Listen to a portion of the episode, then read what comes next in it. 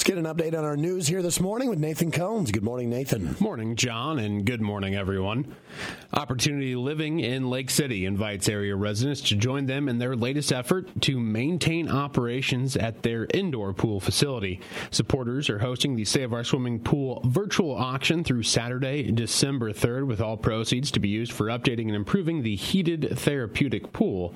According to Opportunity Living staff, the pool is used over 5,400 times per year by more than just Opportunity Living clients. It's also utilized regularly by students at South Central Calhoun, patients at Stewart Memorial Community Hospital, and community members for joint treatment, endurance training, balance programming, and much, much more.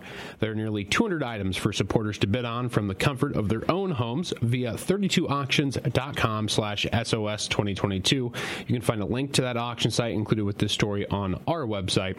Bidding closes at 8 o'clock on December 3rd. As of yesterday, SOS has raised $12,800 of its $15,000 goal.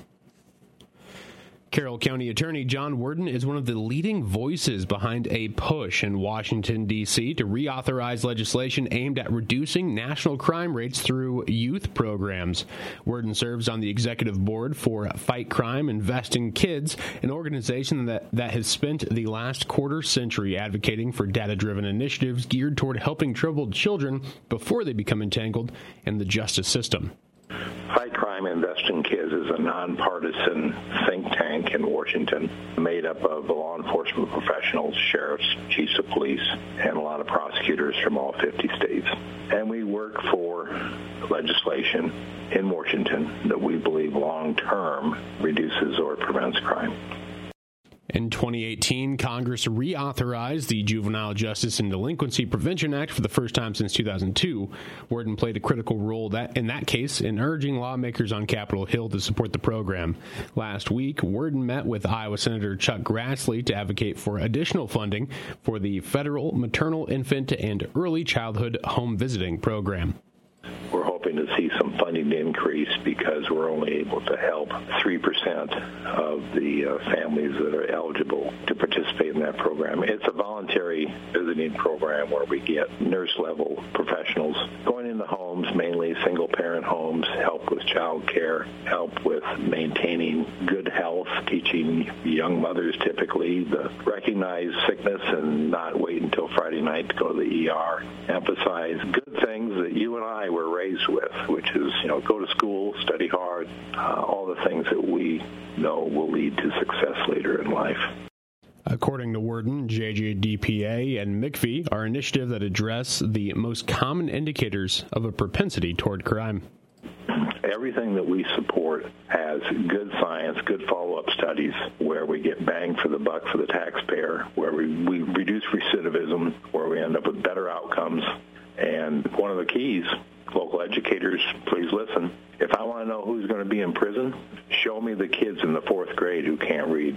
These are going to be our future prisoners. So keeping people in school, keeping them involved and engaged is very, very important, which is why also at a local level, we worked as much as we can to combat truancy because we're just absolutely committed to keeping kids in school.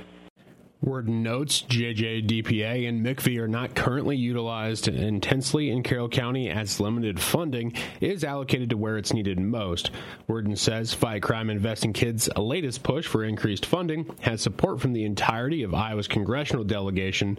The bill, which would provide funding to MCV through 2027, must be approved by the end of this year, or it will need to be reintroduced uh, in the 118th Congress.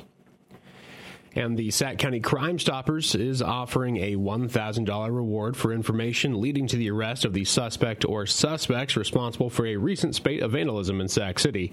According to law enforcement, windows on vehicles and businesses near downtown are repeatedly or have been repeatedly been shot out with BB or pellet guns. Authorities say the incidents occurred on Main Street around 8:33 p.m. on Thursday, November 3rd. Anyone with information is asked to contact the Sac City Police Department by calling 712 662 7772. And that is going to wrap up your KCIM 6 o'clock news. I'm Nathan Cones reporting. All right, thank you, Nathan, for the news update. We're going to take a look at the weather forecast. Nice, warm couple of days ahead of us. We'll get you details coming up in just a few minutes.